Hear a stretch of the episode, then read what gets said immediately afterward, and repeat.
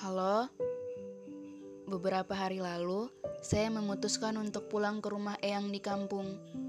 Rumah yang jauh dari gedung-gedung tinggi. Tidak ada asap kendaraan yang memenuhi jalan. Tidak ada kafe-kafe minimalis yang bisa jadi tempat singgah. Pun, di sini tidak ada yang bisa mengingatkan saya tentang kamu. Salah satu alasan, hmm, mungkin satu-satunya alasan saya pergi jauh dari kota karena saya ingin istirahat. Saya ingin istirahat dari segala hal yang menyangkut tentang kamu. Tiap sudut, tiap tempat di kota selalu menyimpan banyak cerita tentang kamu. Dan untuk saat ini, saya hanya tidak ingin untuk membaca cerita itu lagi. Paham kan? Dan juga, saya ingin menghindar dari teman-temanmu ataupun orang-orang yang biasa ada di sekelilingmu. Bahkan, yang lebih anehnya lagi, hanya dengan melihat Pak penjaga perpustakaan di sekolah, saya jadi ingat kamu. Ingatan-ingatan itu, kenangan-kenangan itu masih tertata dengan rapi di isi kepala saya. Bagaimana saya yang susah untuk fokus antara harus memahami buku yang tengah saya baca atau melihat kamu yang tengah memilih-milih buku mana yang akan kamu baca. Dan berakhir dengan kamu yang memilih untuk membaca buku yang sampulnya biasa-biasa saja. Sampul bukunya berwarna gelap dan tidak ada gambar. Sungguh sampul yang sangat kesepian. Tapi kalau dilihat dari ekspresimu ketika membaca buku itu, saya bisa tebak isi bukunya pasti menarik sekali. Karena kamu senyum-senyum sendiri waktu baca buku itu, tampak sangat bahagia. Sedangkan saya, saya membaca buku yang kalau dilihat dari sampulnya saja orang-orang akan menebak betapa cerianya isi buku ini karena sampulnya yang begitu penuh dengan warna. Tapi tidak dengan isi bukunya. Tulisan-tulisan dalam buku ini entah ditulis dalam bahasa apa saya pun tidak tahu. Bahasa yang entah berasal dari belahan dunia mana, saya tidak paham. Penulisnya seperti memberi isyarat kepada saya untuk segera menutup buku ini. Tidak perlu dipahami lagi, karena buku ini memang bukan untuk saya. Buku ini tidak ditulis untuk saya baca. Penulisnya seperti menyuruh saya untuk memilih tutup buku ini lalu cari buku lain atau lanjut membaca saja, tapi selamanya saya akan berada dalam kebingungan. Bingung bagaimana akhir dari cerita ini. Karena sejak awal saya sendiri pun tidak tahu bagaimana cerita ini bisa dimulai. Astaga, kenapa jadi basang lalu-lalu lagi? Kenapa jadi basang dulu-dulu terus?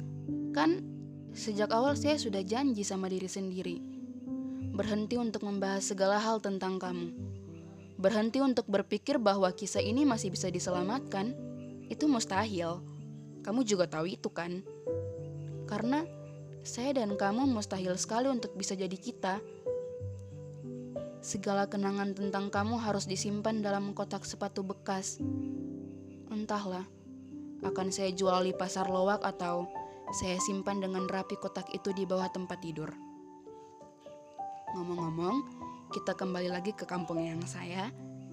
Ini sekarang saya lagi di kedai kopi milik Pak Budi. Tadi, selesai maghrib saya naik sepeda dari rumah Eyang ke sini. Sambil menunggu pesanan kopi saya datang, saya memerhatikan sekitar. Dan tepat di meja depan saya, ada anak perempuan Pak Budi yang kelelahan dan tertidur. Mungkin sekarang ia sudah berada di alam mimpi yang ia buat sendiri. Mimpi. Kalau kita mau bicara tentang mimpi, tentu ada hubungannya dengan imajinasi. Iya kan? Seperti yang di awal tadi saya bilang, saya gagal. Saya jauh-jauh ke sini, saya mati-matian menghindar dari teman-temanmu, tapi itu percuma. Saya tidak akan pernah bisa lupa sama kamu karena, hey, gak ada lupa yang benar-benar lupa. Bahkan, orang yang sudah sembuh pun gak menutup kemungkinan bakalan kambuh lagi. Ngerti kan maksud saya? Apalagi, setiap ruang di semesta saya sampai sekarang masih menerima kamu dengan sebegitu baiknya.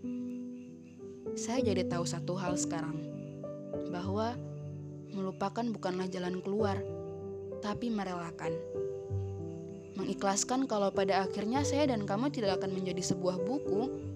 Saya dan kamu hanya akan menjadi sebuah kenangan yang abadi dalam isi kepala. Hanya untuk dikenang, tidak untuk ditulis.